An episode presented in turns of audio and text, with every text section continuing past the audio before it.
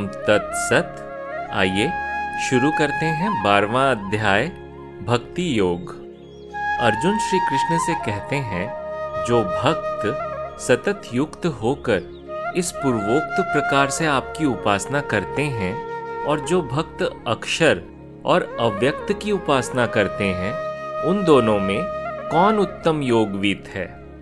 इस पर श्री भगवान, यानी श्री कृष्ण कहते हैं मुझमें मन को एकाग्र करके नित्य युक्त हुए जो भक्तजन परम श्रद्धा से युक्त होकर मेरी उपासना करते हैं, वे मेरे मत से युक्ततम हैं, अर्थात श्रेष्ठ हैं।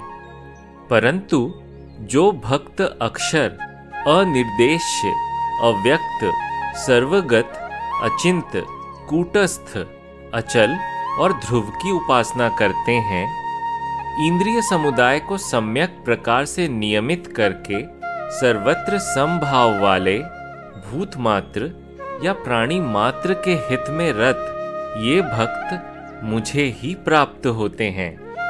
परंतु उन अव्यक्त में आसक्त हुए चित्त वाले मनुष्यों को क्लेश अधिक होता है, क्योंकि देहधारियों से अव्यक्त की गति कठिनाई पूर्वक प्राप्त की जाती है।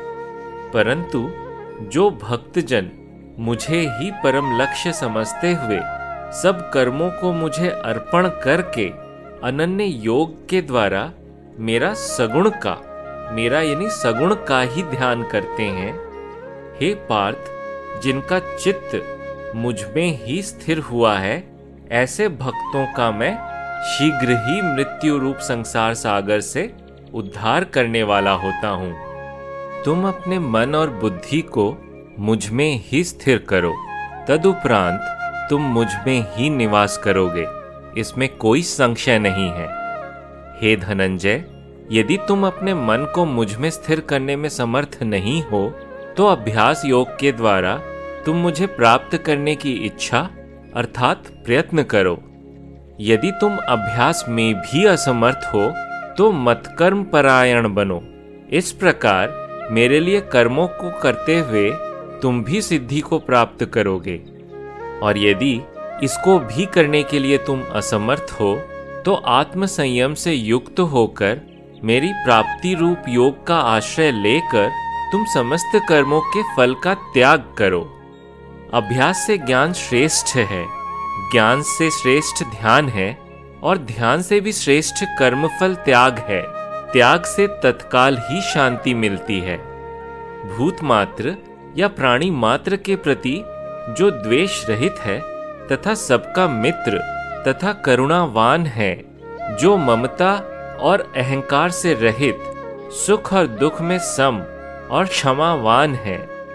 जो संयतात्मा, दृढ़ निश्चय योगी सदा संतुष्ट है, जो अपने मन और बुद्धि को मुझमें अर्पण किए हुए है जो ऐसा मेरा भक्त है, वह मुझे प्रिय है, जिससे कोई लोक, अर्थात जीव या व्यक्ति, उद्वेग को प्राप्त नहीं होता और जो स्वयं भी किसी व्यक्ति से उद्वेग अनुभव नहीं करता, तथा जो हर्ष, अमर्ष, यानी असहिष्णुता, भय और उद्वेगों से मुक्त है, वह भक्त मुझे प्रिय है।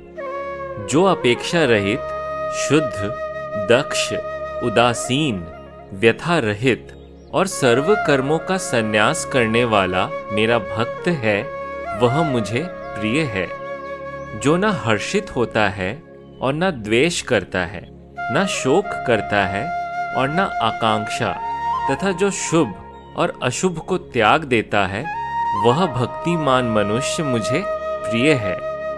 जो मनुष्य शत्रु और मित्र में तथा मान और अपमान में सम है, जो शीत उष्ण व सुख दुख आदिक द्वंद्वों में सम है और आसक्ति रहित है, जिसको निंदा और स्तुति दोनों ही तुल्य है, जो मौनी है, जो किसी अल्प वस्तु से भी संतुष्ट है, जो अनिकेत है, वह स्थिर बुद्धि का भक्तिमान मनुष्य, मुझे प्रिय है। जो भक्त श्रद्धावान तथा मुझे ही परम लक्ष्य समझने वाले हैं और इस यथोयुक्त धर्म में अमृत का, अर्थात धर्म में जीवन का पालन करते हैं, वे मुझे अतिशय प्रिय हैं।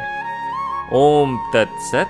इस प्रकार ब्रह्म विद्या तथा योग शास्त्र के उपनिषद श्रीमद् भगवद गीता के श्री कृष्ण अर्जुन संवाद में भक्ति योग नामक बारहवा अध्याय संपूर्ण हुआ।